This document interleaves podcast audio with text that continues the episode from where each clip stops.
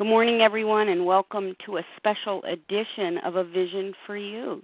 The topic is Step 3, and today is Sunday, October 28th, 2012. My name is Leah. I'm a recovered compulsive overeater and your moderator for today. Again, this morning, our topic is step three. Now that you've admitted you're powerless over food, of course, that's step one, and you've come to believe that a power greater than yourself can restore you to sanity, referring to step two, now you're ready for step three, which is to make a decision to turn your will and your life over to the care of that higher power.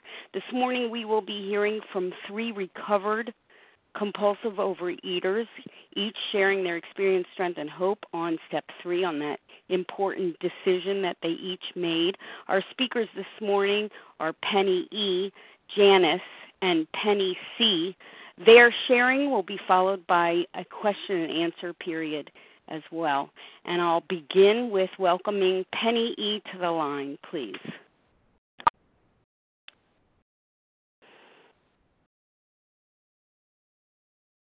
Good morning. Thank you, Leah. Good morning, everybody. My name is Penny E. from uh, South Jersey. I'm a recovered compulsive overeater. Very grateful to be here this morning. Just going to start a little bit with about uh, a little bit about me. Uh, my abstinent date is November 28, 1988. I'm maintaining a 105 pound weight loss only through the grace of God. Only through the grace of God wonderful news is that I have not eaten compulsively for 23 years. The better news than that is that I have not wanted to eat compulsively for 23 years. How, if you're new? You're thinking, how? How can this happen? You know? Well, today we're going to talk about step three but I can't even begin to st- talk about step three until I start about step with step one. I got to say, I am so nervous. I have spoken at uh, World Service conventions, Region Seven com- conventions.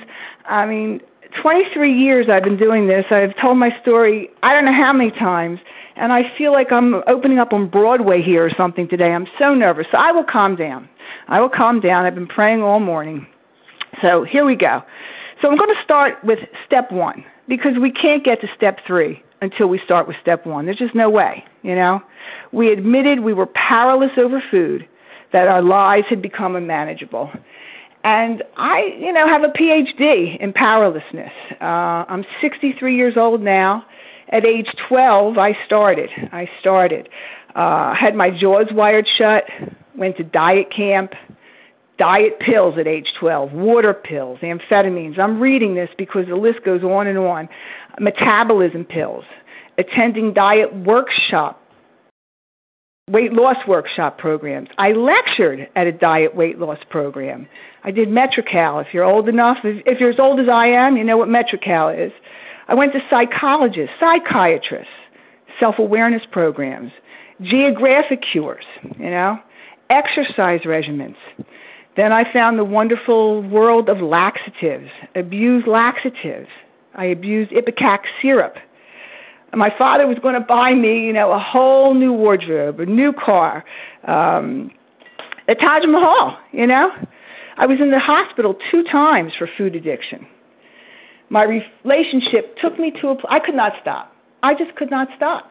Could not stop. Powerless over food, but I didn't know it. My relationship to food, my frustration, my depression took me to a place where I wanted to kill myself. I couldn't live. I could not live with the food. I couldn't live without the food. So the thought of killing myself uh, came to be a reality. And um, this is where the unmanageability comes in, you know, part two of step one. Um, I didn't get close. I didn't even get close to killing myself. However, the one thing that kept me from doing that, I said I didn't want to leave my incredibly loving parents in grief. You know, how could I leave my wonderful parents who love me in grief? So the thought came to me, I'll kill them first. Kill them first, and then I will be free. Now, if that's not unmanageability, I don't know what is. Uh, the depression was overwhelming. Uh, I reacted to problems with stress and um, uh, I ate myself to, to oblivion. I called therapists. I took more medication. I did a lot of sleep. I called out from work. Unmanageability. Unmanageability. That's how it was. I was a sick pup. I was going to say a sick cookie, but wrong word. Okay. Uh, today, the wonderful news is today I am recovered. I am recovered. I recoil as if from a hot flame. I respond totally different. I've been transformed. I respond totally different to stress, drama, problems. I just do. I have a little saying to myself if um, anytime I try to solve anything outside of the spiritual solution, it doesn't work. You know, I have a group of people around me that I can check things out with. I I solve my problems today to the best of my ability through the spiritual solution, as we've been talking about on on um, Vision for You, and how the Big Book and the A 12 and 12 describes. You know, I always say that Big Book and the 12 and 12 is our inheritance. You know, Bill, Bob, a hundred other alcoholics gave us this information. They want us to follow it just the way it is. Don't change it.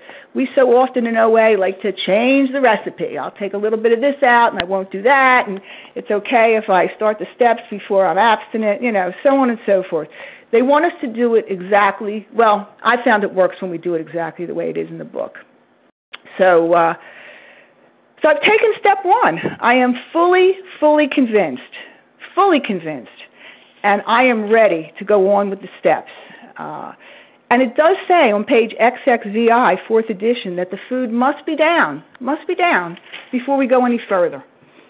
Natural progression. You know, now they've told me I'm powerless. I have absolutely no power. All this control, all this, you know, cross my heart and hope to die business is not going to have any any help for me at all. So I natural, a natural progression. I go to step two. Came to believe that a power greater than ourselves could restore us to sanity. Where else am I going to go? I, I have no choice today. You know, I, I really came in here with the willingness to, to do whatever you told me. And I always say something silly like, um, um, I would have, I would no sooner today uh, go to some place other than God or uh, pick up food or um, just to go outside of my my spiritual solution that I know works for me as far as this program goes, as I would dress in a pink and tiger stripe bikini, you know, and somersault down any main street in America and whistle some kind of uh tune. I just wouldn't do it. It's ludicrous. And for me to try anything else today, it's ludicrous. So, yes, I have come to believe, I did come to believe that a power greater than myself could restore me to sanity. I had no choice. You know, I'm drowning, drowning, drowning, drowning. Somebody throws me something. I don't even know what it is. You know, a can of tuna fish. I don't know what it is, but I have no. I'm, I'm not in a position to say I'm not going to grab it. Grab onto it. Try it. Maybe it'll work. Maybe it'll work. So I have to say yes, without a doubt, unequivocally, equivocally, whatever that word is. I came to believe that power greater than myself could restore me to sanity, which, here comes the natural progression. Step three, which is what our discussion today is about, made a decision to turn our will and our life over to the care of God as we understood Him. So, you know, it sounds really confusing. Sounds like a big deal. Made a decision to turn our will and our life over to the care of God. So, how do we take step three? Um, it's really quite simple. It really, really is quite simple. It's really like a yes and no answer. All it is, do I make a decision? And I had no place to go. Where where else am I going to go? I got to take the next step. I got to take it. It's the natural progression. If I've come this far, I've got to take it. So I say yes. You know, I'm in. I'm going to pay my lifetime dues. I was ready to write a check. You know, sell the house, sell the car. You know, I'm paying my lifetime dues. I want this thing, yes. And then I took step three. It's just that easy. Am I going to make a decision? That's all it is. Uh, the big question is how do I do that? How do I do that? How do I turn it over to God? let go, let God. You know, it's just a cute little phrase like uh, Peter piped a peck of pickled peppers or she sells seashells. You know, I'm trying to turn it over. Uh, I'm going to step meetings. I'm studying the steps. Um, you know, um, making outlines. I'm writing, writing, writing. It's more than that. It's learning to use these steps in our daily life. You know, a refrigerator is no good. You know, I'm trying to use the refrigerator. Trying to use the refrigerator. I always I always go to food things when when we talk about uh, when I talk in OA. But the refrigerator doesn't doesn't do me any good if I don't put the food in there, open it up, put the food in there, and use it. Same with the steps. I have to learn how to use it in my life today. And I've been doing this for 23 years. It's a long time. It's a long time um, through the grace of God. Um, so anyway, that's what I'm going to talk about now. How? How do we turn our life and our will over to the care of God? Well, the AA 12 and 12, and I grew up in this program with only the AA 12 and 12, and I'm grateful, very grateful. The information is incredible there. The answer is in step three in the AA 12 and 12, and it's on page 39 and 40, 39 and 40. And it says, So how exactly can the willing person continue to turn his will and his life over to the higher power? And it continues on the top of page 40. And it says, That is just where the remaining steps of the AA program come in not sitting in step meetings and reading them and highlighting. You know, I have 49 different colors in my step book, you know, underline and pen. Not that. Talking to a recovered compulsive overeater, how do you use how do you do this? This is how I did it anyway. How do you do it? How do I turn how do I put this stuff through the steps, you know? Um and it's and it co- goes on to say in the A 12 and 12, nothing but continuous action Nothing but continuous action upon these as a way of life can bring the much desired result. And what are we talking about here? What is the much desired result? It says permanent sobriety and a contented, useful life. I don't want to be picking up and putting down and picking up and putting down. Uh, you know, one of our fa- one of my favorites on the line says it's like holding our breath underwater. You know, for so long I thought I was abstinent, but I was holding, I was controlling, and sooner or later I'm going to have to come up. You know, I'm going to have to come up. Permanent sobriety through the grace of God, and it is possible. It is possible. There's, there's, I, mean, there's tons of us on this line. I hope you can get some hope. I'm really hoping that you can just get some hope if you're been around for a long time or if you're new, that you can just hear the hope and, and listen to how we did it. And give us a call. Give us a call. So I get sidetracked here. Let me look at the time. Okay, I'm good. Um, much desired result. And so we're going to, what I'm going to do is go through this. I'm going to give you a couple examples of how this has worked, how I have used this, exactly how the steps can solve my problems today. And that's what I'm going to do. But before I do that, I want to go into the big book. Um, on page, uh, let's see where we are. On page 85, 85. And of course, this is, I'm going to be reading from the 10th step and the 11th step. And this is all part of where the rest of the remaining steps come in to help us, to have us be recovered. But Bill writes this and the hundred others um, I'm going to read it. It is easy to let up on the spiritual program of action and rest for our laurels. Okay, and he continuously talks about the spiritual program of action. He doesn't talk about putting down the alcohol. He doesn't talk about staying out of bars. He doesn't talk about, you know, not going into state stores or staying away from parties. He continues talking about the spiritual solution, the spiritual action. We are headed for trouble if we do, for alcohol is a settled foe. We're not cured of alcoholism, of food compulsive overeating. He says what we really have is a reprieve contingent on the maintenance, maintenance of our spiritual condition. Every day is a day when we must, must carry the vision of God's will into all, all, all of our activities. How can I best serve thee? Thy will, not mine, be done. And then he says, these are thoughts which must go with us constantly, constantly, morning, noon, and night, to the best of our ability. You know, not just when I'm eating, not just when I have a problem, so on and so forth. He uses the word constantly, quite often in here. Then on the bottom of page 85, we shouldn't be shy on this matter of prayer, better than men than we are using it constantly. And then on the bottom of page 87, we constantly, constantly remind ourselves we are no longer running the show. Humbly saying to ourselves many times each day, Thy will be done. Thy will be done. And then it talks about we are then in much less danger of excitement, fear, anger, worry, self pity, or foolish decisions. So, my first example I'm going to use preparing for this talk today. Um, and I was always very interested to see in this that. Then we will be uh, we're much less danger of excitement. Excitement is in that list with all those other ugly things: fear, anger, worry, self pity. I had so much excitement. I started preparing this I think four years ago. And I wrote it out and I had it all written out. I got to be careful of my time here. I have so much I want to tell you. Oh my gosh. Okay. So anyway, uh, I, I only have a few minutes. I got to just tell you that uh, I called some. I, I was reading it to two different people, and both of them said it's it's not good. It's not good. That's what I heard. I had to look at my character defects. I had I was full of fear. I was absolutely full of fear. I was full of perfectionism. This is putting it through the steps.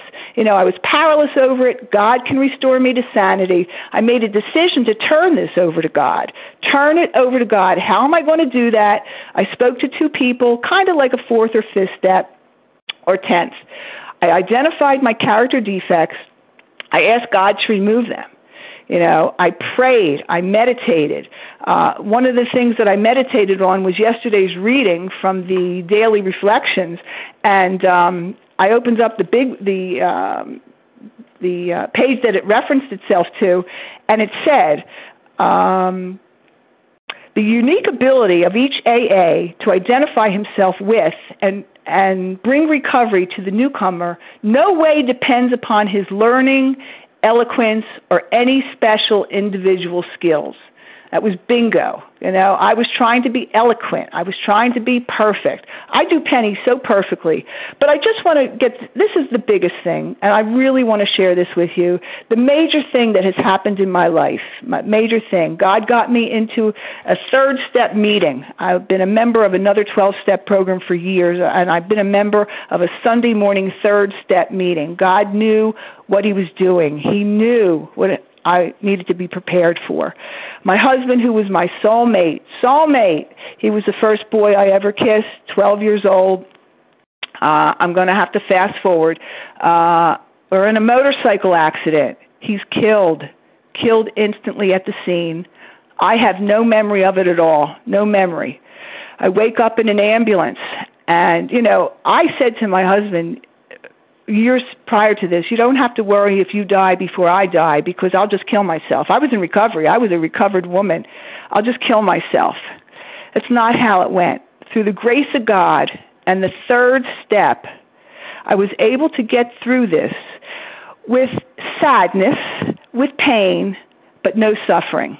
No suffering. So let me get to the highlights. I woke up in an ambulance. I knew that he was gone. I felt his spirits gone.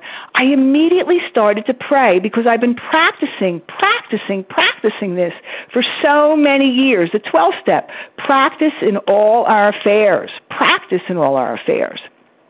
Uh, I immediately went to prayer. God help me. God help me. We were in the Bible Belt.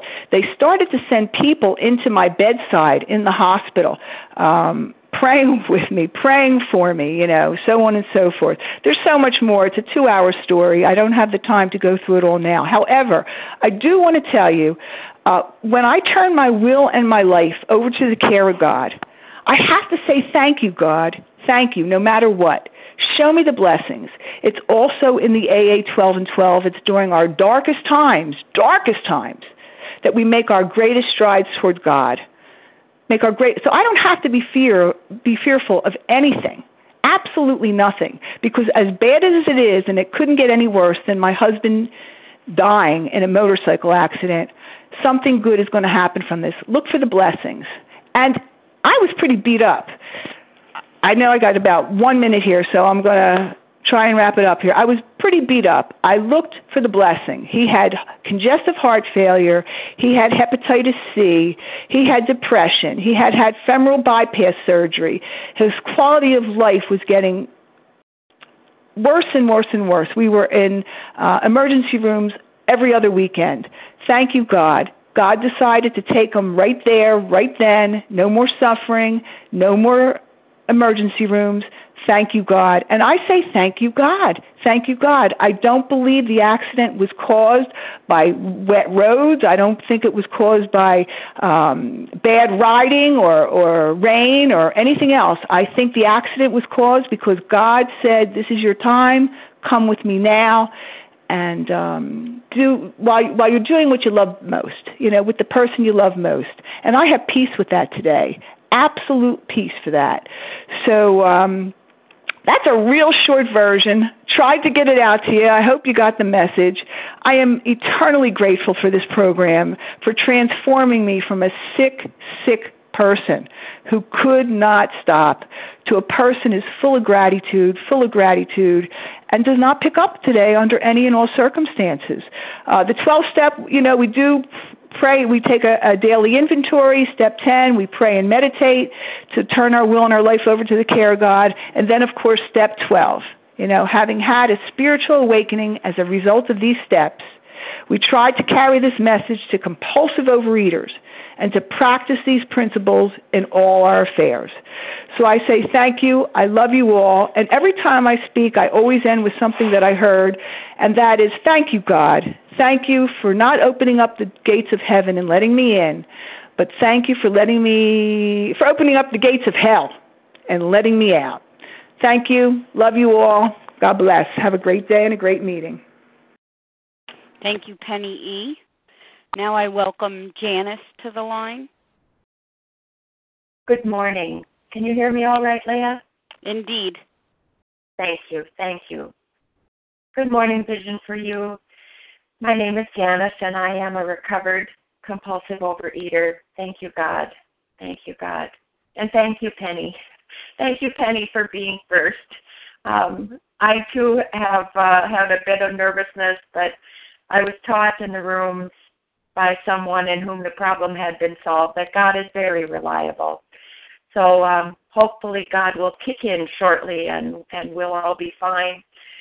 You know, I I have had recovery and abstinence since July 1st of 2001, and that is nothing short of a miracle.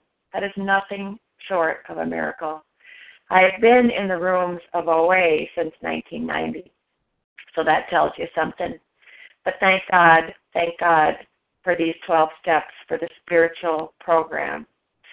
So today, I want to say, first of all, thank you. Thank you all so much for letting me speak this morning, for giving me this privilege, this honor to speak this morning. And and it was really, really helpful to me to look at step three, to do a, an ever deeper look at step three, because it reminds me of so many things that I don't ever, ever want to forget. You know, I've had I've had an, about a hundred pound weight loss and uh, and thank God, thank God for recovery, for physical recovery, for physical recovery. But that is nothing compared to what happens with a spiritual recovery. When you have that personality change sufficient to bring about recovery, that is indeed the miracle. And today we are talking about step three. Step three made a decision to turn our will and our lives over to the care of God as we understood Him. That seems that seems pretty daunting, doesn't it? At least it did to me. Make that decision to turn my will and my life over to the care of God. Over to the care of God. It's a huge leap. And it is. It's a big decision. But I didn't start there. I didn't start with that decision. I started at step one. And if you're anything like me, perhaps you started at step one too. You know, we admitted we were powerless over food, that our lives had become unmanageable. I had to be there first. First, I had to know the problem. And I had to know it was my problem. My problem. You know, I've probably been a compulsive overeater since I was a little kid. You know, when I look back at my history, I can see that food had a special attraction for me. It had a certain draw, it had a certain appeal. I began to repeatedly seek the ease and comfort that I seemed to get by eating certain foods. You know, and and that happened as I said from a young age. I can remember sitting on the basement steps and I was probably 5 years old um, we had moved into a new house. My parents were building this little house, and the the steps going down to the basement. Nobody was there, and I remember sitting there with a stick of butter and a loaf of bread, and trying not to get caught. You know, that's that's an early food memory. And and I was using food like that so that even when I reached junior high and high school, and I now wanted to stop what I was doing with food. I wanted to stop reaching for the food. Now I found I couldn't control it and I couldn't stop. You know, I I was suffering the consequences now. I was gaining weight, more and more weight, and people were noticing the way I ate. And I started to feel so different. I knew I was different. I felt different. I seemed to think differently than my friends. And I had I had lots of skinny friends and two skinny sisters. You know, when we went to the beach, my friends ran around in their bikinis and I kept my towel wrapped around my waist. You know, that was the kind of life that I was living then, and I could see how different I was. You know, this was the era of hot pants for those of you who are old enough to remember. You know, little short shorts began to be this fashion. Well, no way could I do that. You know, I was I was starting to dress to try to hide my body, to try to disguise the ever present weight gain, the continuing weight gain you know and and my friends and my sisters they were cheerleaders and and they belonged to the dance line and and they dated boys and they went steady. And i was on the outside ever different and wanting to be like them. You know so suffering those consequences of my eating and not being able to control my food intake you know so so what was my problem? And i started knowing full well I had a problem. But my tools for living, my tools for living had become a fork and a knife and a spoon. You know, that drove me for the to the food again and again and again. I had this problem. I had this way of eating and I understood that it was a problem, but I did not yet know that what I had was a twofold illness. That I had this allergy of my body coupled with an obsession in my mind. You know, in the doctor's opinion, you know, it said, We who have suffered alcoholic torture must believe. This is on page XXIV that we who have suffered alcoholic torture must believe that the body of the alcoholic is quite as normal, abnormal as his mind. You know, I didn't yet know that, that my body was as abnormal as my mind. And I was starting to suffer torture. I was starting to suffer that kind of torture. Okay, now I want to stop, but I cannot every time I take that first bite, I set off this phenomenon of craving, this physical reaction in my body that makes me crave more. And I cannot control it. I cannot make it go away. And I hate it. I hate it, but I don't know yet that I don't have control over it. I keep trying to control it. I keep trying to control picking up that cellophane bag, that bakery box, that carton, but I cannot stop. Once I start eating those foods, I cannot stop. And that started a life of hiding food, of trying to escape from the food, of trying to control the food, and desperate to enjoy the food. And if you're anything like me, you know, if if that physiological problem had been my only problem with the food, then all the attempts I started to make would have worked. They would have worked. All the diet groups that I started going to, all the magazines, I loved the before and after in the diet magazines. I can be her. I would say to myself, I can be her. I can control this. I can do what she's doing and get what she's getting. Can't I? Can't I? But I couldn't. You know, and when I went away to college, I had more skinny friends. But I also had some eating buddies.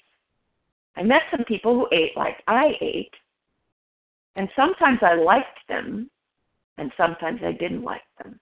Sometimes I saw myself in them, and I didn't like that. But I didn't seem to be able to eliminate those sugary, salty, crunchy, creamy, whatever foods they were. You know, I started over exercising in college. I started walking the campus over and over and over again. I started swimming and volleyball and running club. And sometimes it seemed I would get a handle on this and and I would lose weight. I also started experimenting with a little drug use, a little amphetamine, a little pot, a little something to help me control the food.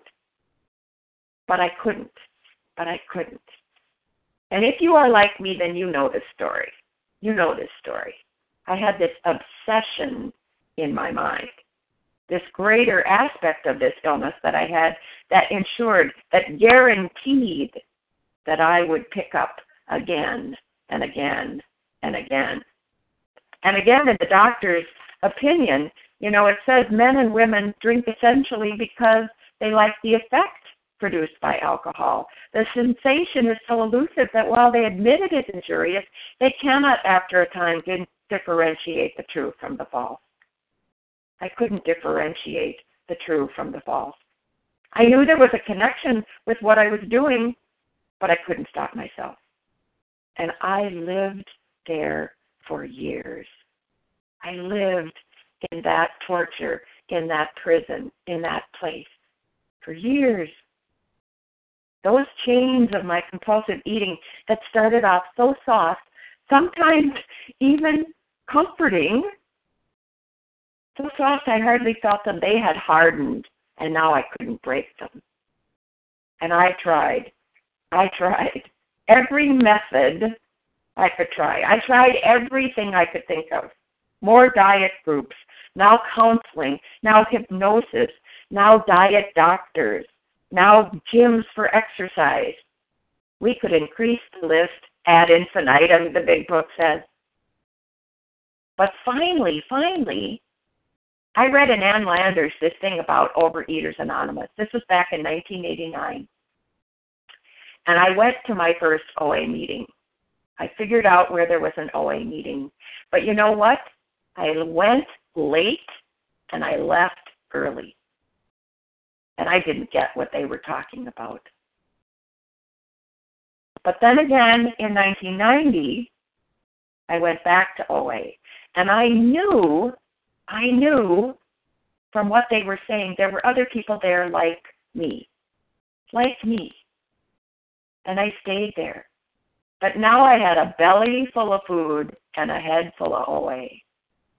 And nothing worked for me. Nothing worked for me. I didn't seem to be able to break through. And I knew, I knew in those meetings there were people quietly abstinent. There were people quietly doing something that I wanted, but I couldn't quite figure out what it was. And even when I heard bits and pieces and parts of what they were doing, I couldn't seem to grab hold. I couldn't get any traction. I couldn't get any momentum. But finally, Thank you, God. Finally, someone in whom the problem had been solved approached me, introduced me to this big book, to this big book. Thank you, God. Cracked open this big book and made it come alive for me. And she was loud. She was loud. She was clear. Her eyes were shining. She told me exactly what she was doing, how she got what she got, and I wanted it. I wanted it. And she said, as it says on page 30 in the big book, let me find it here if you'll give me a chance. Thank you very much. She said on page 30, we had to fully concede to our innermost selves that we were alcoholic. That the delusion that we were like other people, or presently maybe, had to be smashed. That we were alcoholics, men and women who had lost the ability to control our drinking. And I heard it. I heard it. That we were convinced to a man that alcoholics of our type were in the grip of a progressive illness, and over any considerable period, we get worse, never better. I said, Yes, that's me. I identified in. I identified in. I learned about the problem. I learned about step one, and I learned that it was me. I learned, I identified in. As a result, you know, my mind was cracked open. The big book was cracked open, and my mind was cracked open. And I learned about the solution.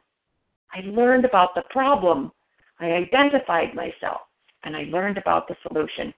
And you know, it says on chapter 4 in We Agnostics if when you honestly want to, you find you cannot quit entirely, or if when drinking you have little control over the amount you take, you are probably alcoholic.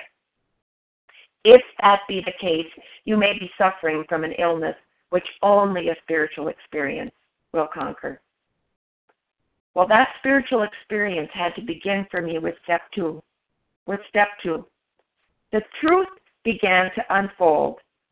The truth that I was powerless, helpless, hopeless, my life was unmanageable, that I knew, that I could see. But that if I was going to be free from this problem, I needed a power greater than me.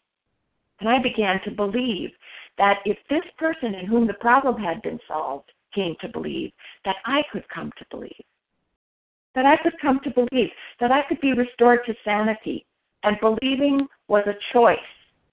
Believing was a choice. And I could believe that those people standing before me, their eyes shining, laughing, and those in whom the problem had been solved, seeing they were abstinent, that food did not control them, that their life had taken on new meaning. I could believe, I could see, and I wanted it, and I wanted it enough. And I started to believe that if I did what they did, I could get what they got. So I started to believe that there was a power greater than me. And then we came to step three. That brought me to step three. Those first two steps had been very reflective soul searching, but very reflective. They had been conclusions that I had drawn, conclusions in my mind. But then they said, if you are who you say you are, and you're a compulsive overeater of our type, in the grips of a progressive illness, if you see that, so now what? So now what? Now we're at step three, made a decision to turn our will and our lives over to the care of God as we understood him. Was I going to make that decision to change?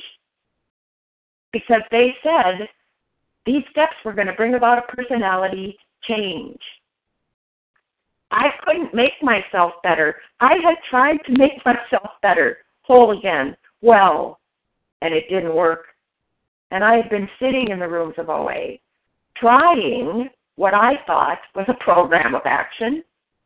Wasn't that well, it wasn't. It wasn't a program of action. Remember, it said, leaving aside the drink question, we had been making a heavy going of life. Well, I was still making a heavy going of life. Remember, my tools for living had been a knife and a fork and a spoon, you know, and that, that had warped my thinking. That had twisted my thinking. And my thinking and my actions had produced this personality in me. And I needed to straighten out mentally and physically. I needed new tools. I needed new thinking, new direction that would produce new action. And how was I going to get that?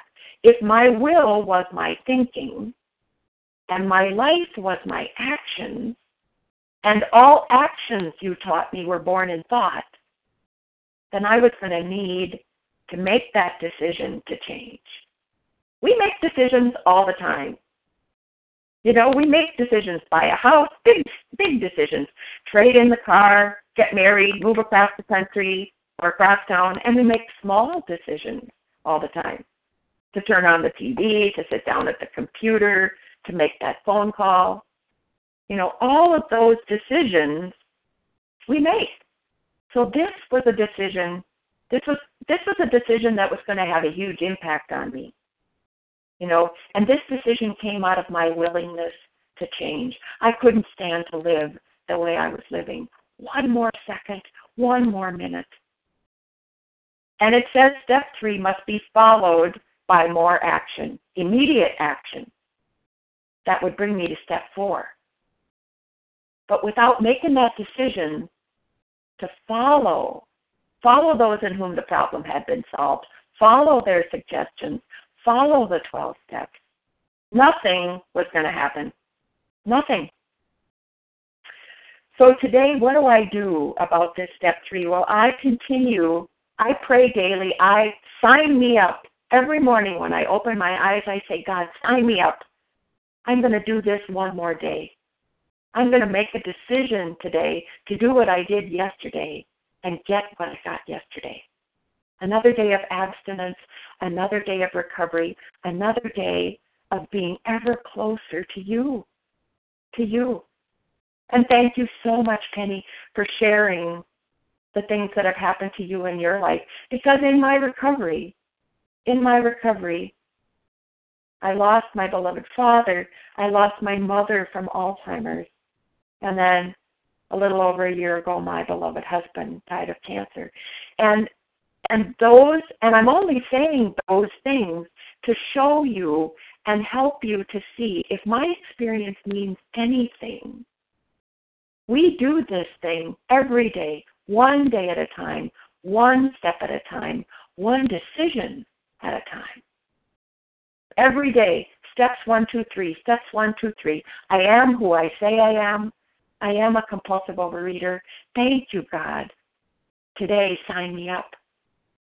I'm going to work these steps as if my life depends on it because it brings me ever closer to you.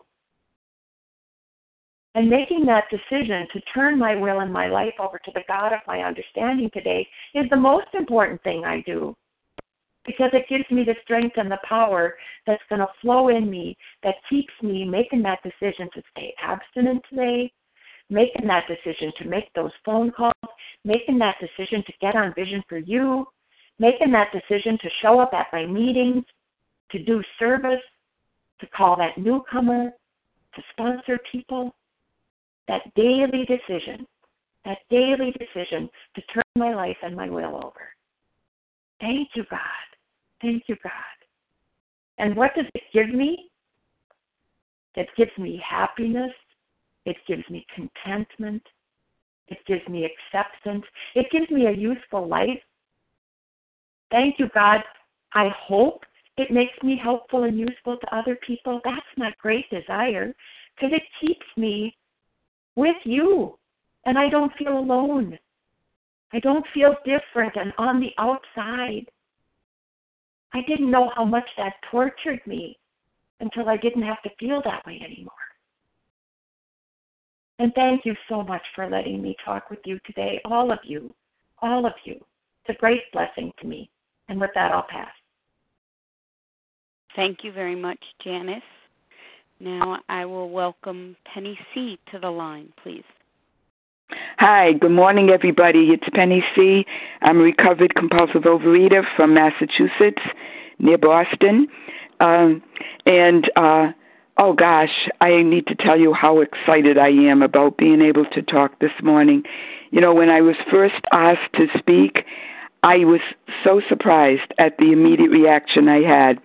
Right away, I hardly thought. I said, Yes, um, just let me check my calendar. And then it went right into Thank you, God. I can talk about you to other people. That's not that's unnatural for me to have have had reacted that way, and I thank God for for doing that. One of the things a thought that came to me as I was thinking about uh, being asked was, wouldn't it be awful if I declined to talk about my higher power, my Creator, to other people? I refuse to tell other people about what you've done for me, God that would be insulting, insulting to my creator, and uh, I didn't want that. You know, the big book tells me that God is the director and I'm his agent, and that's an awesome realization. So I speak as the agent of God. Imagine that. and in prayer, I ask God, um, I tell God that I just, all I need to do is trust you. My wonderful sponsor told me the only requirements for speaking uh, qualifying were that I be humble and honest. That was years ago, and since then I've added two more H's. Uh, one of the things I I ask that I can do is impart hope every time I speak, and also I know that without God I am nothing. So the other H is I always bring my higher power with me. Just a little bit about my my life and my disease. I was fat all my life. Pictures of me from the time I was an infant were always, always of a fat child. And in those days, I'm 73 years old, it was thought that this was wonderful. You meant you were doing well if you had chubby children. But my other three sisters were all thin, and everybody, all my, all our friends were thin, and uh, I just stood out like a sore thumb. Didn't do the things that most kids get to do um, didn't get to go to the high school dances or any of that. So I, I, but I did lose weight several times. At one time, I became anorexic, and I lost so much point then, so much weight then that a doctor actually told me I needed to gain ten pounds. I could have hugged her. I never, never was told that before in my life. Uh, at one point, I, I actually um, maintained for a little while. That was when I was a lecturer for a national, international weight loss program. But the, the bottom line was I never stayed stopped. And my disease showed itself not only in the extra weight I carried, but I constantly had that feeling of a hole in my gut that I tried to fill with everything I could get, whether from the refrigerator, from the cabinets, from the you know, the corner store, and never, never did the gut feeling go away. That hole remained. And later I found that what I was trying to fill with food was a spiritual hole. Um, and so, thank God, when I got to OA, and that was on June 10th, 1987, that's the day that I can count as my first day of abstinence as well. I had paid my dues and all these other programs, and God was kind enough to let me see from my first meeting when someone said, This disease of mine, and the word disease just hit me like like no other word ever did. I never knew, never even gave it a thought that I might have a disease. I just thought I was, you know, lacking willpower like a lot of us were told. And so since then I've been maintaining with God's help a 70 pound weight loss. I want to just tell you a little bit about my religious background. Grew up in a very, very strict Christian home. I knew every rule there was to know about the religion that I was born into. And I I I practiced those like like you wouldn't believe. You know, and and I even judged people who didn't do what I knew was the right thing to do or I thought I did. So when I came to 13 years I had of a nun school and then another 3 years of Jesuit college having to study theology there. So when I came to OA and heard about the steps, I knew the first three steps were going to be, and I make a pun, I guess, a piece of cake for me. Nobody, nobody had to teach me any more about the first three steps, and and then you know I realized, boy, I was really being being um, obnoxious about it, and and I I finally gave in and was ready for the experience that I've had. Um, the first thing that I had to realize is that spirituality was different from religious. You know, yeah, I had this God, wasn't a personal God.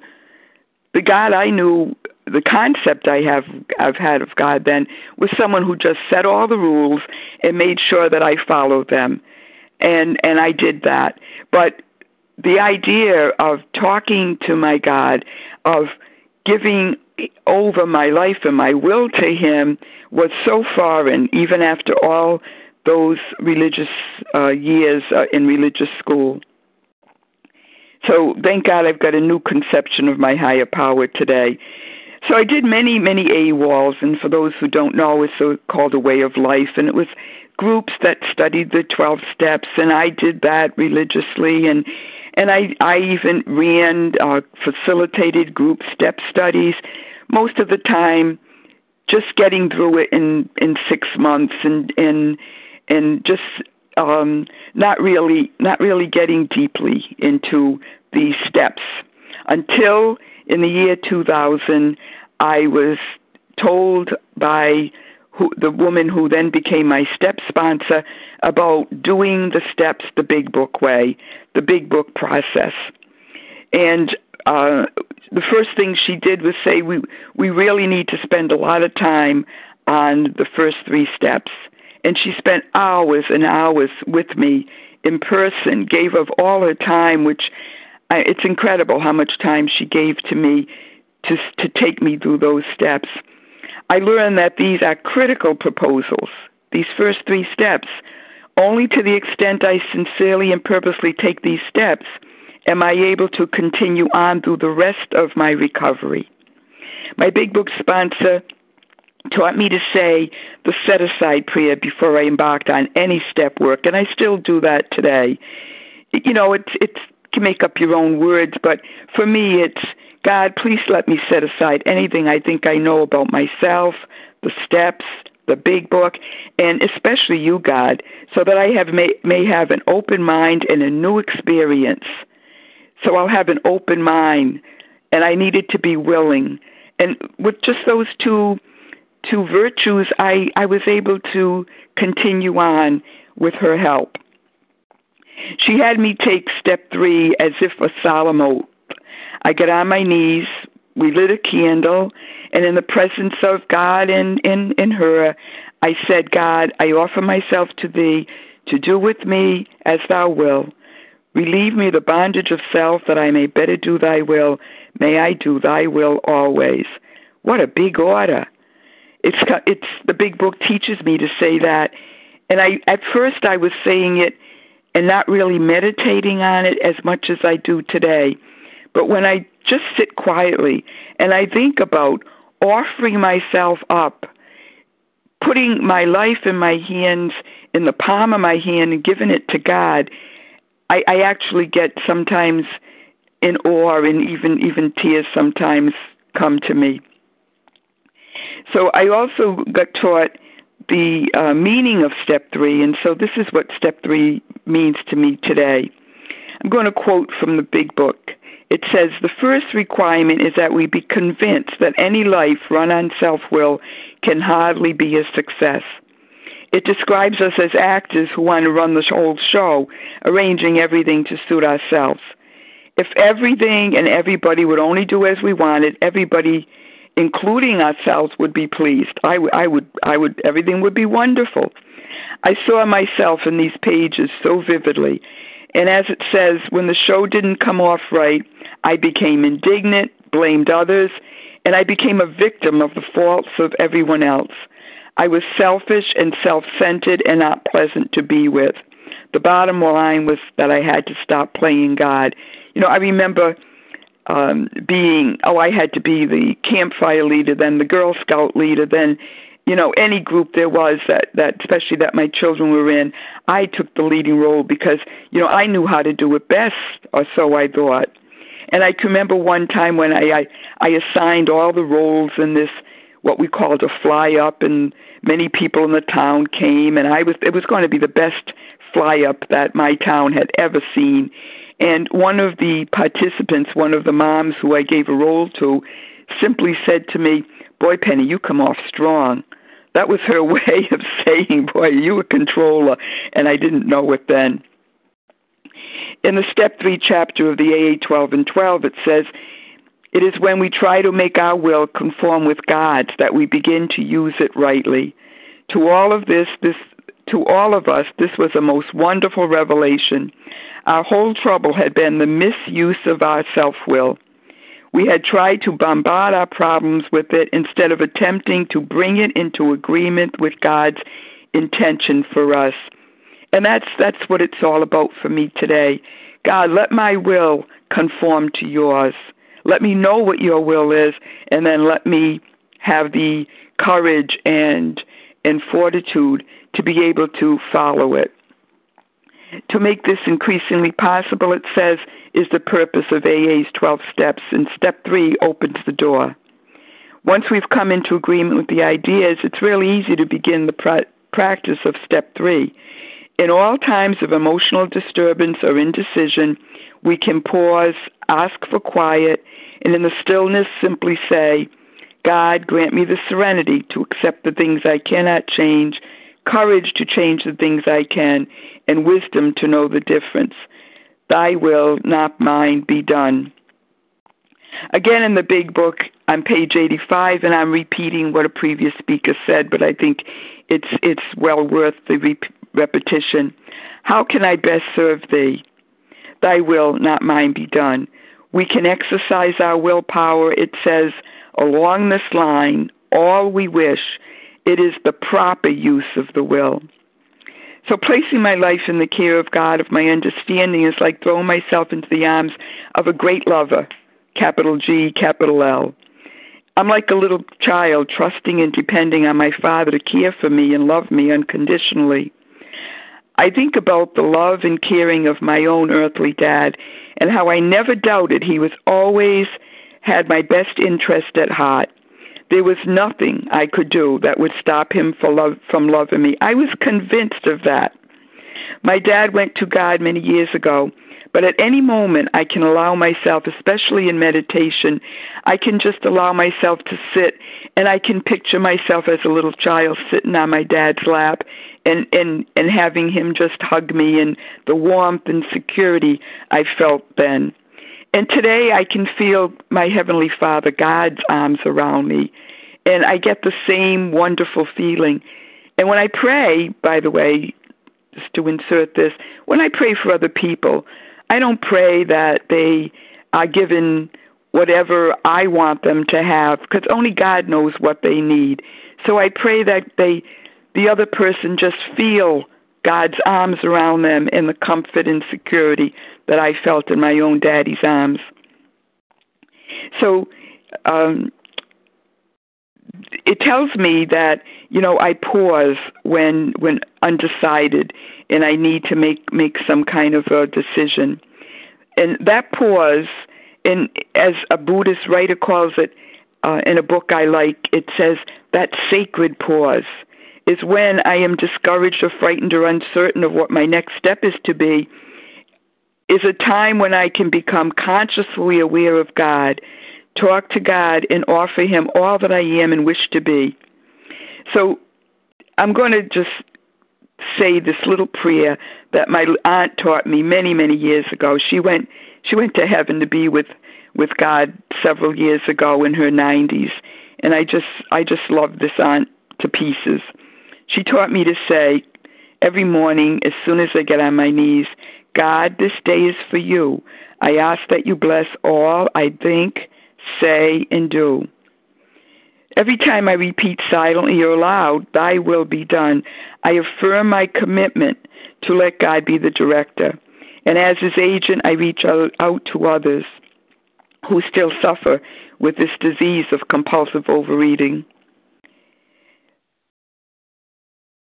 Okay. Uh, I guess I just want to end now with just telling about where I am today.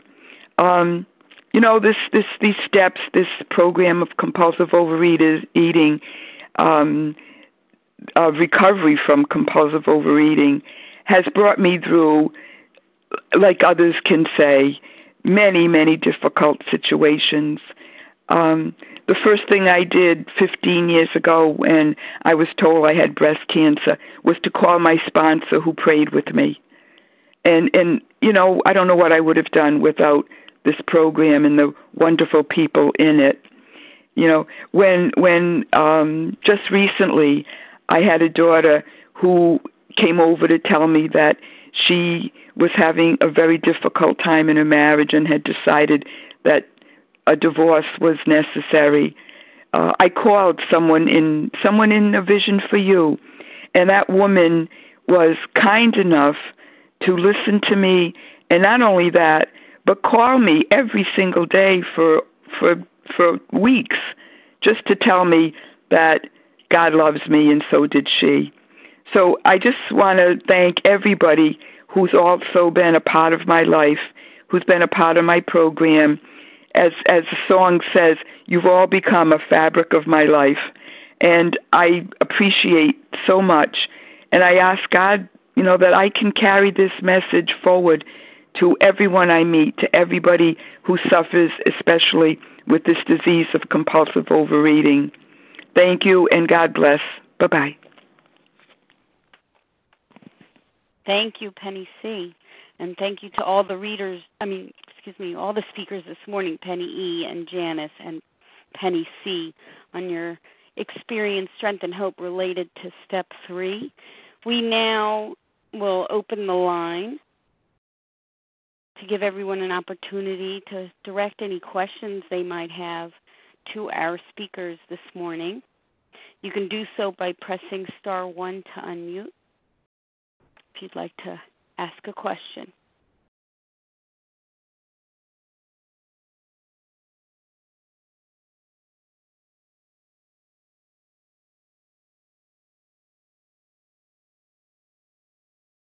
This is Robin. Robin, good morning. Hi. Um, can I have phone numbers, please? Um, especially Penny E. But if if I could get phone numbers from all three of you, I'd sure appreciate it. And are you all open for phone calls? Thanks. Thank you, Robin. Penny E., are you available to offer your phone number this morning? Yes, Robin. My phone number is Eastern Standard Time, eight five six eight six nine zero six two one. Thank you, Penny E. And Janice, same question. Thank you, Leah. Yes, um, this is Janice. I am in Minneapolis, so I am in Central Time, and my phone number is six one two eight two seven six nine eight nine. Thank you, Janice. And Penny C., please. Yes, I'm in Massachusetts. That's Eastern Standard Time, and my number is seven eight one four four seven one four six eight. Thank you. Thank you. hmm Any questions this morning related to step three? Anything that was shared this morning? Star one to unmute.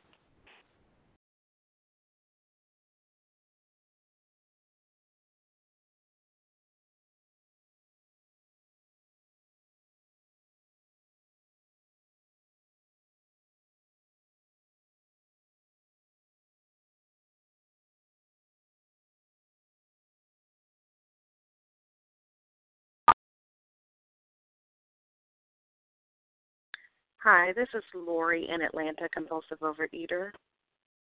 Good morning. Go right ahead. Good morning.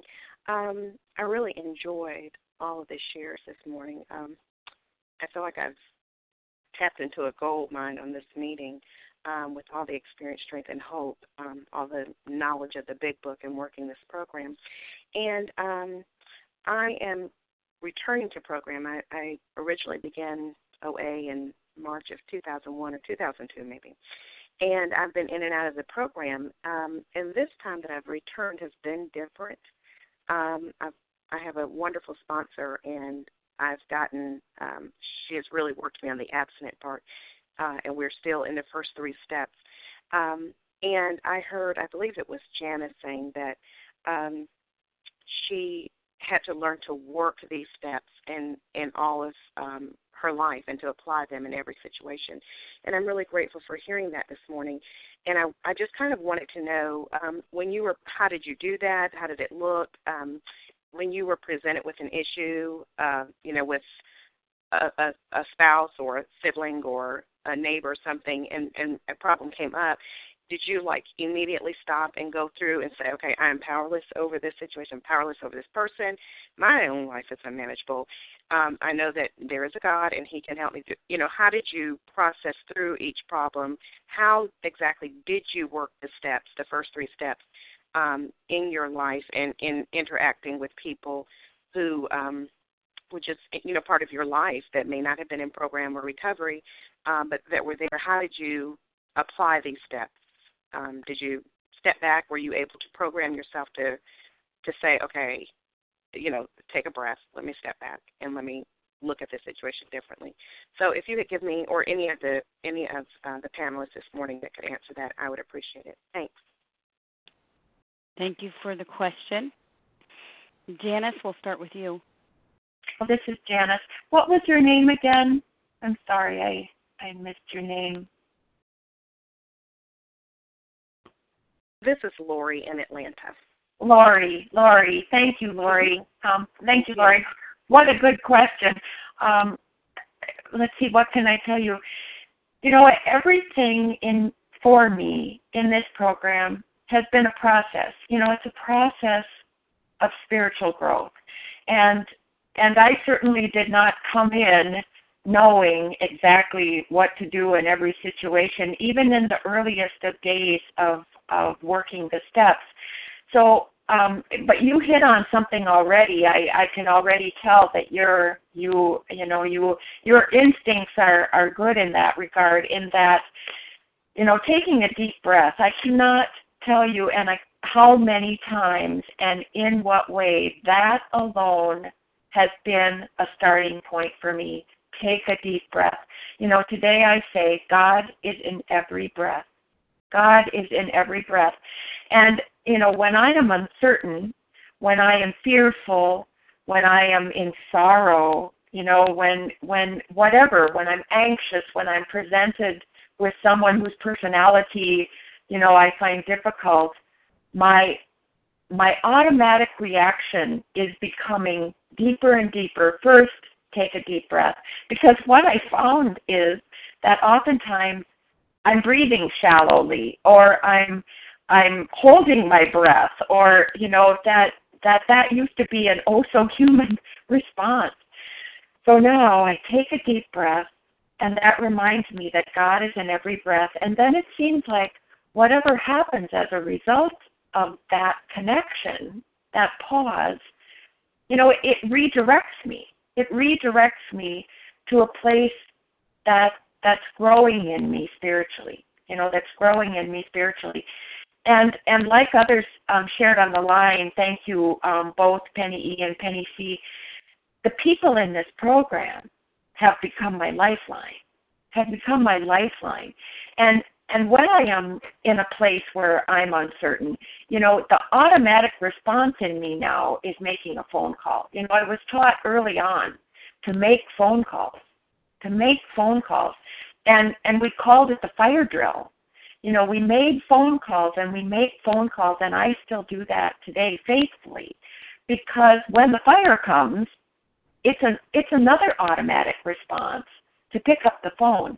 You know if i'm uncertain how to respond or i'm in a place you know if my husband you know we also were in and out of emergency rooms in the hospital and treatments and no matter what was going on i mean my my fellowship began to hold me up when I couldn't hold myself up. And and even when I'm today uncertain or I have something that's that's um, gnawing at me that I just can't seem to get a handle on, I know without a doubt that I have my trusted people. My sponsor said, build yourself a network of people that know you inside and out, inside and out, so that when I call those people, they, we cut to the chase. You know, I don't have a lot of explaining to do to them. I don't have to tell them, you know, what's going on. They know me and they know where I'm at, and and they know my personality, and I've given them permission if something's bothering me and they see something is out of whack with me, they have permission to ask me to get to the bottom with me, to help me. And and they are God working through me, with me, in me, to help me share their experience with me. And um, I don't know if that's helpful at all, but you know that that continues. They're working the steps too.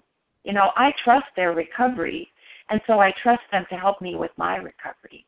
You know, that God will give me the power, the grace, the strength. But He also gives me the power to pick up the phone and talk with other people. And with that, I'll pass. Thank you, Janice. Any of the other speakers like to respond to the question, either Penny E or Penny C? Yes, um, Leah, this is Penny. It's a great Go question, ahead. Laura. Mm-hmm. Thank you. Um, there's so much. There's so much, and through the years, I think that we perfect this, you know, with with anything else. But um, the first thing, I mean, these are all sayings that come to me through the years that I've heard through the meeting, and that is, do I want to be right or do I want to be at peace? You know, somebody hurt me. If I tell you what they did, you'd say, ooh, you know, oh, but is that enhancing my spirituality? I'm about spiritual solutions today, you know. So I don't want to get into what they did, what you know, justified anger. The 12 and 12 uh, AA 12 and 12 tells us is better left to people who can handle it better than we. I can't afford to be angry, justifiably angry. So, no, I, I want to be at peace. So, what do I do today? Um, you know, the first step, I am powerless over other people. God, grant me the serenity to accept the things I cannot change, the courage to change the people, the people, courage to change the things I can, and the wisdom to know the difference. Of course, I can't change anybody else. I can only change me.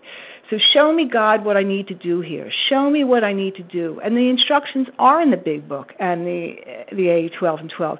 Because I'm abstinent today, because I I'm recovered today. When I have a reaction that is not of God, I feel it. It's like having a bug, you know, having a bug fly around my head. So I can call somebody, a sponsor, uh, you know, through prayer. What am I going to do about this, God? I know that God can restore me to sanity. Sanity today is about loving the other person, knowing that they're sick. The big book tells us, you know, when they offend, they're sick people. Would I treat a sick person like that? You know, in the rooms, people come in, they can be all offensive, and we just love them to death. Love them till they can't, you know, till they love themselves. And then I make a decision to turn turn that person and this whole situation over to God. The fourth step, or whichever you want to do, the tenth step, I talk to somebody about it and I identify where I went wrong. The tenth step says in the A twelve and twelve that it's a spiritual axiom. Every time, every time that somebody else makes me upset, I have to take a look at myself. There's no exception to that. No exception, because we're living according to spiritual principles, no matter how justified we are.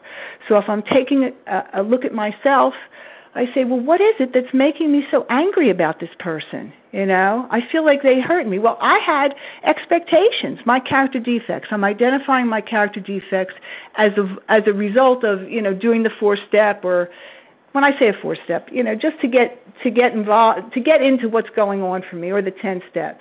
You know, I had expectations of how they should react. I have fear that they're not going to be my friend.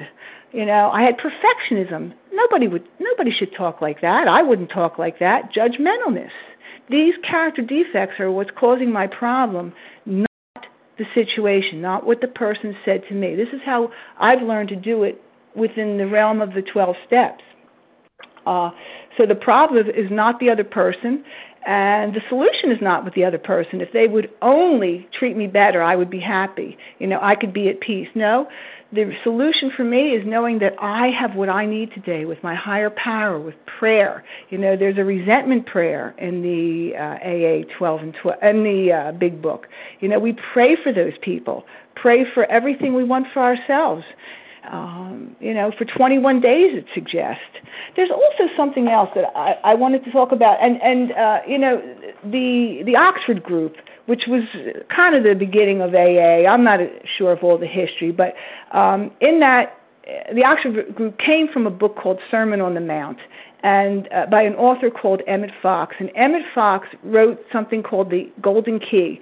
And what the Golden Key says is that we cannot. It's a spiritual. It's a spiritual, you know, thought. We can't have two thoughts in our head at one time. You know, we just can't have two thoughts in our head at one time. So if I keep obsessing about what this person did, you know, stay in the solution, not the problem, Penny. If I keep wanting to go over and process it, that's from the big book too. Keep looking at the solution, not the problem. Um, it's going to get bigger. If I stay in the solution, it's going to get bigger. But uh, this golden key from Sermon on the Mount says that we can't have two thoughts in our head at one time. We just can't. So it's with through practice, practice, practice. I'll say gratitude instead of what this person did. What did the person do? She said this, she didn't do that, blah blah blah. You know, thank you God that this person is in my life. Thank you God. Show me the lessons. Show me the blessings. You know, this is an opportunity. We used to say another fine growth opportunity. The more that they annoy us, the more we can say thank you God because this is something God wants to teach me you know, thank you, God. Thank you, God. Um, there's just so much, and it really does have to do with practice. But my suggestion is if you're really new and this is new to you, call somebody. You know, call somebody. It's so much easier for us to to to see how that somebody else should do this than for us to do it for ourselves. So, thank you. I'll pass. Thank you, Penny E. Penny C, did you want to respond to this question? No pressure, of course yeah, um, all that's been said by Janice and, and Penny E. just now um, applies. I, I, I, I ditto, ditto, and thank you for for um, reminding me of all of that to to them. Uh, the words, just to add a little bit, the words that come to me when somebody else's behavior is is disturbing me. First is compassion you know, I don't know where that person's come from. I don't know what happened to them two minutes before I encountered that person. The, the, the, I just never know. And so I, I need to give everybody the benefit of the doubt. And then, secondly, as soon as I heard Lori's question, the, the word acceptance came to mind. And, you know, when I first came around, it was page 449 in the old old edition. And what is it, 419 now? I believe it's 419. But yes. Except so I memorized it. I knew I needed I knew I needed to remember that. And it's it's like it just comes to me now. Acceptance is the answer to all my problems. When I'm disturbed, it's because some person, place, situation, or thing is un- unsatisfactory to me. And I can find no serenity until I accept that person, place, thing, or situation as being exactly the way it is right now. And then the words, nothing, absolutely nothing happens in God's world by mistake. So there's a lesson I need to learn, or there's there's there's um, some opportunity for me to to reach out to another human being and, and increase my own spirituality when somebody's behavior disturbs me. Not always easy. Simple, not easy. Thank you.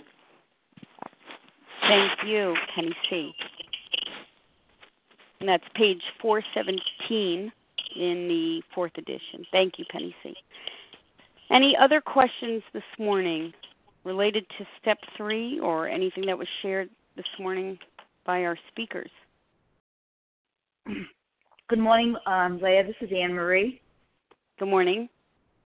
Hi. Um, I wanted to uh, thank everyone um, all three panelists for um, speaking and just reminding me of um, this is not you just don't get you don't get abstinent and then go on with your merry way. It's a you know constant, um, constantly praying and constantly living the program of um, of the twelve steps. Um, I did have I wanted to ask uh, Penny C. I really loved that little prayer that you had that your grandmother had given you. It was just a quick little uh, prayer, and if you could just repeat that again, I'd appreciate it. Thank you. Oh yes, I'd be happy. Am I still unmuted? We can hear you, Penny.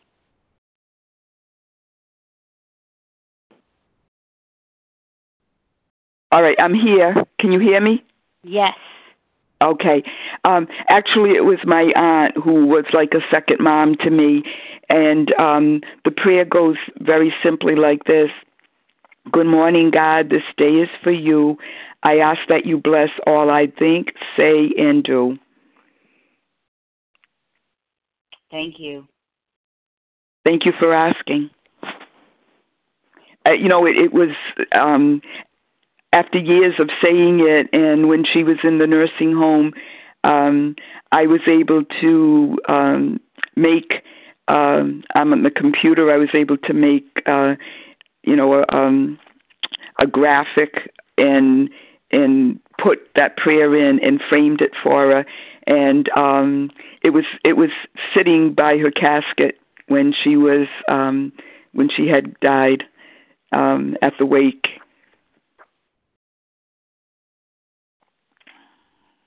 Thank you, Penny. Any other questions this morning? Press star one to unmute. Uh, hi, Leah. It's Judy. Are you able to hear me? Yes, we are. I, um, I wanted to ask anybody who, among the wonderful three panelists, um, what tools they use to discern what they can change and to accept the things they can't change. Do they have a formula or specific tools to discern how to put the serenity prayer into action? Thank you. Thank you, Judy, for the question. Any of our panelists uh, like to take a, a shot at that? This is Janice. Go right ahead, Janice. Good morning, Judy. Good morning. Um, you know, it it says that uh, you know one of one of the tools that we use is literature and writing. You know, it helps us better discern any necessary action, and and you know, so I find that a very helpful tool as well. You know, sometimes just putting it down on paper you know, looking at the situation. It looks different sometimes when I put it down on paper than when it's just up in my head. You know, and and I just love, love, loved what what the other pennies, you know, shared about having compassion for other people and and not expectation and and not perfectionism you know expecting people to be other than what they are and you know i i have a little saying that i like to use awareness acceptance, action. You know, I always used to think that as soon as I became aware of something, I had to jump right into the action. And now today I know that I skipped the most important part, which was that middle part of acceptance. And now today I know when I'm aware of something, you know, God's giving me a little nudge, you know, something that I need to look at, whether it's an interaction with somebody or a decision I have to make or or whatever it is, you know, that sometimes when I write it all out and I look at it, I come to that place of acceptance. You know, I say, okay, God, you've got me right where you want me to be, doing just what you want me to be doing. And then, whatever action I take, seems to come from a whole different kind of place with a whole lot more peacefulness around it. You know, the the anxiety stuff all kind of fades away and and um so that's one of the things I do. I I hope that might be helpful. With that I'll pass. Thank, Thank you. you, Ju- Thank you, Judy, for the question and Janice for the response. It's Penny C here now, um, Leah. Yes, go right ahead. Um, yeah, boy, I, I'm I'm learning so much from from the questions even, um, and and what I what I heard probably the first meeting I ever attended was the only thing I can change is myself and my attitude. So I start there. I start there, and you know, I I, I try to discern whether the thing that I am attempting to change has anything to do with with my my character defects or or my personality or something I did or said. And yes, I think writing is invaluable, invaluable. When the pen starts going and I don't pay any attention, you know, I'm a stickler for grammar, but not when I start writing. Um, you know, I'm crossing L's and dotting T's. It doesn't matter. It's just getting it out there on paper and being able then to to um to think about it and to you know um talk to God about it. And when people, whenever anybody calls me to ask me what should I do about this problem or that, an immediate response is what my sponsor always said says to me: Did you talk to God about it first? You know, just, just and that to me means prayer and meditation. Even if it's so, even if all all, all I have is sixty seconds, one minute, that I can just put it in God's hands and say, God, what is it I can do about this situation? Does it have it? Is it about me? If it's about me, I can change it. You know, um, I think we've all had people in our lives that, you know, were just were, were difficult people. And as I work the program, and as others have told me they have, that the people become so much more easy to get along with. And nothing happened. They didn't change. You know, um, I know we've we've heard this too. Who changed? You know, me and my attitude. So I hope that's helpful. Thank you to the three panelists and Judy for the question. Thank you. Just I have a uh, yes, yes. Go ahead. Penny E. I have a, a, an answer to that too, um, and I would say 99 times out of 100, we can't change anything. You know, the only thing that we can change is our own attitude. And I think, like Penny C just said, through prayer, through meditation, um, you know, when in doubt, don't do anything until we're clear. And through prayer and meditation, I think we will intuitively know uh, what what to do. But the, there's another thing too. I, I have a list of um, how to listen to God that also came from the Oxford Group, and one of the things they say in there, it's a number seven, is when in doubt. And when it is important, what does another person who is living two, a two way prayer think about this thought or action? More light comes in through two windows than one. Someone else who also wants God's plan for our lives and may help us to see more clearly. So my mother always used to say, "There's safety in numbers." You know, when in doubt, I I call somebody you know who's working this type of program and ask for uh, some suggestions. So I'll pass. Thank you, Penny E, for coming in there. Much appreciated. Just a reminder if everybody could remain muted, please, unless you're posing a question. Thank you. Um, any other questions this morning on the line? Um, you can star one to unmute and direct your question to any of the panelists.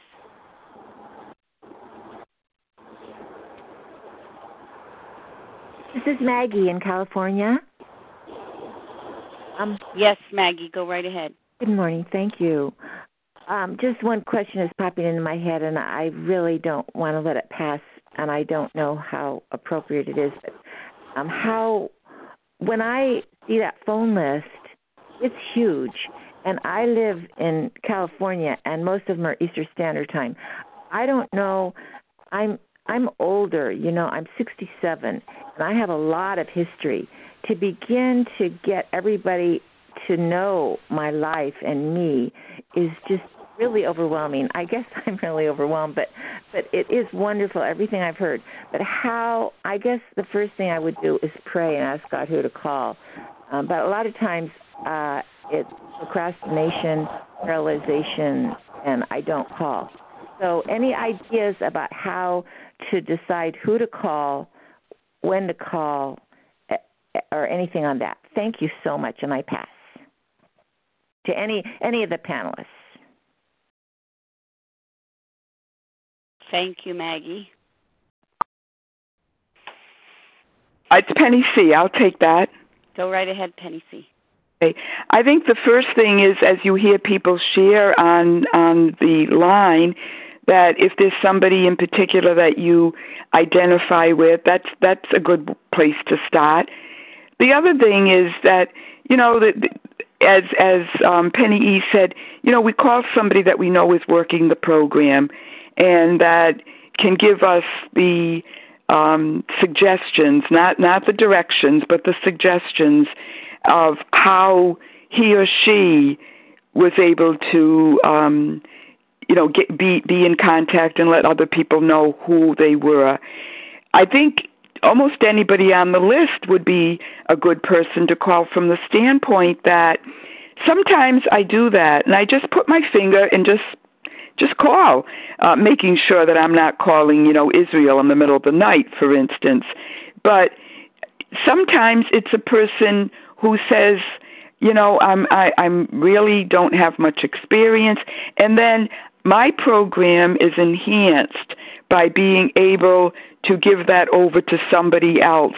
Whatever little bit of of experience I've had sometimes is is what the other person needs or or I'll find somebody who can give me the benefit of years and years of experience.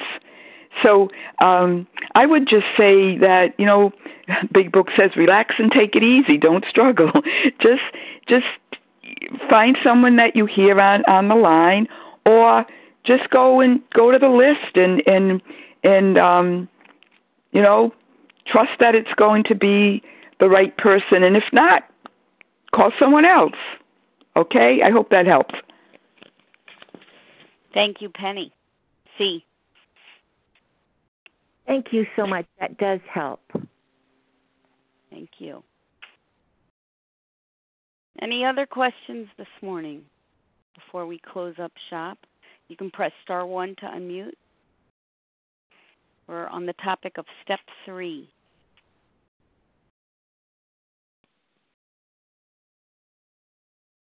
Leah, before we close, may I just uh, say something?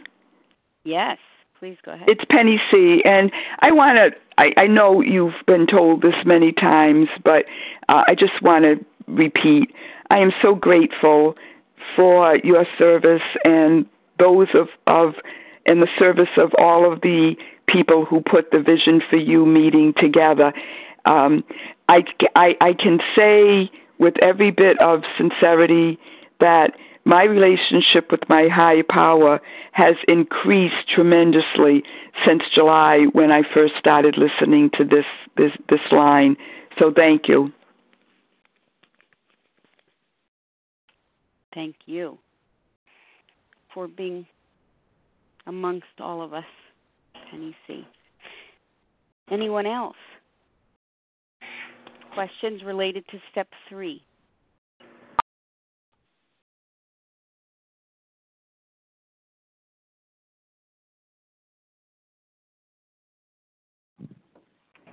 Yeah, hi. This is Hannah Henrietta. I have a question. Go right ahead. Yeah, hi. Okay, so my question is, um, we've been, you know, I've heard a lot on the on the line this morning about acceptance about looking at our part, you know, our side of things. Um, you know, all of which I, you know, I know there's always what to look at. Um, so, would there be, you know, what would be?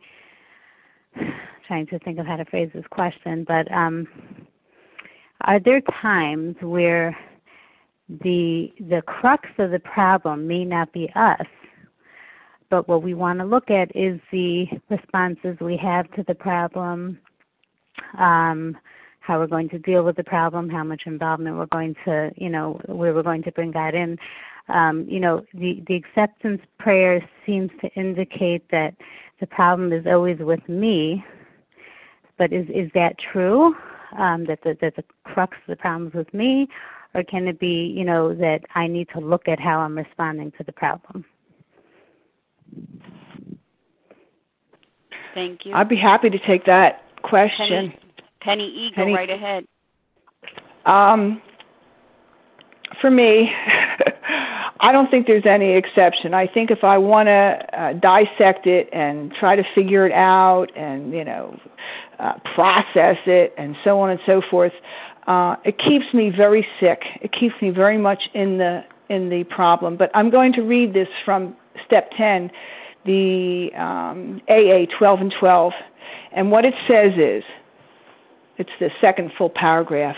It is a spiritual axiom that every time, every, every, you know, it says every, that every time we are disturbed, no matter what the cause, there is something wrong with us. And it's italicized with us.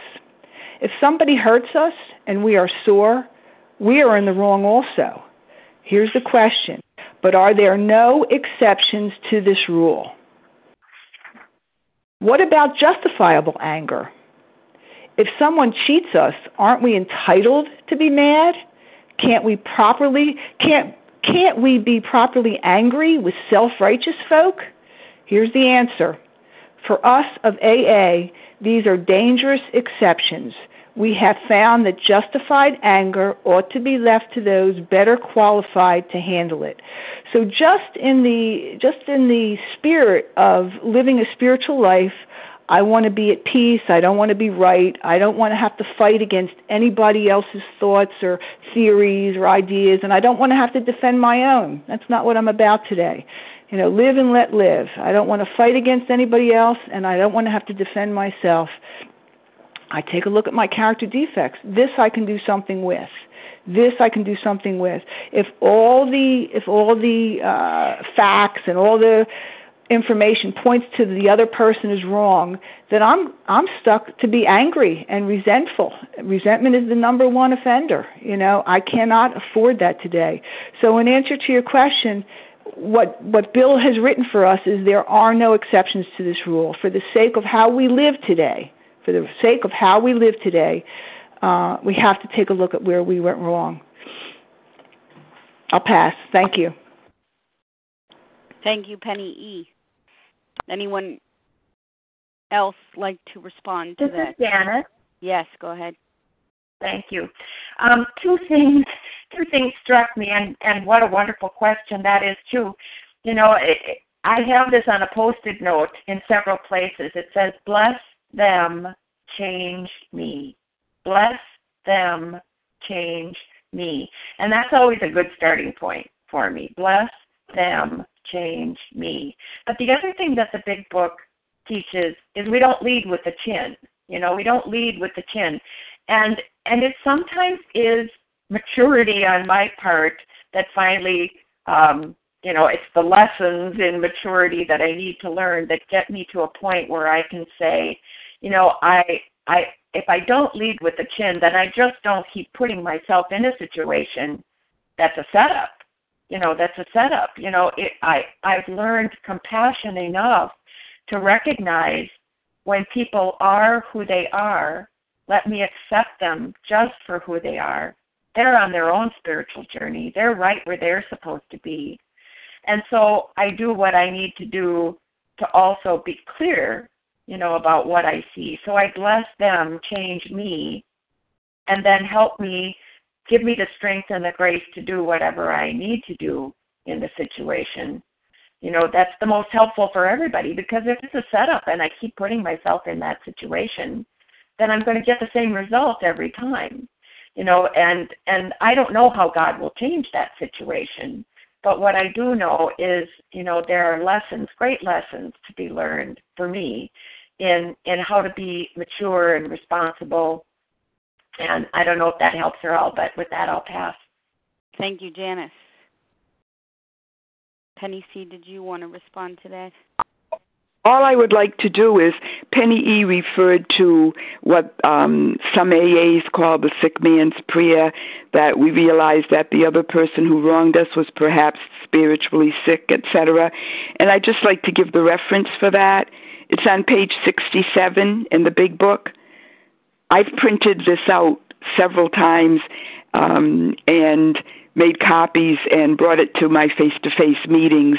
And, um, you know, uh, it, it's, I, let me just say that many, many people have told me how very much this helps them to think about this when someone else may have wronged them. Thank you, Penny.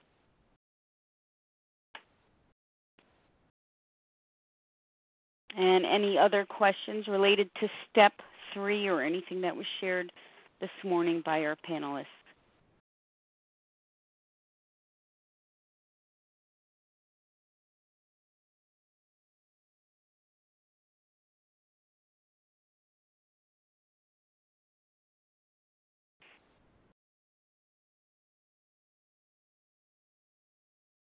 I will take that as a no, and I'll take this opportunity to thank, uh, with a heart full of gratitude, to our three panelists this morning. We heard from Penny E., Janice, and Penny C. Thank you for your time and sharing your experience, strength, and hope with us on the line. I'm going to close the meeting with the reading that we're all familiar with from page 164 in the Big Book. Our book is meant to be suggestive only. We realize we know only a little.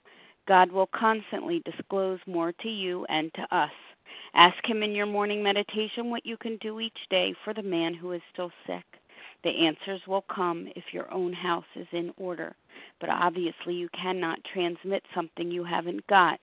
See to it that your relationship with Him is right, and great events will come to pass for you and countless others. This is the great fact for us. Abandon yourself to God as you understand God. Admit your faults to Him and to your fellows. Clear away the wreckage of your past. Give freely of what you find and join us. We shall be with you in the fellowship of the Spirit, and you will surely meet some of us as you trudge the road of happy destiny. May God bless you and keep you until then.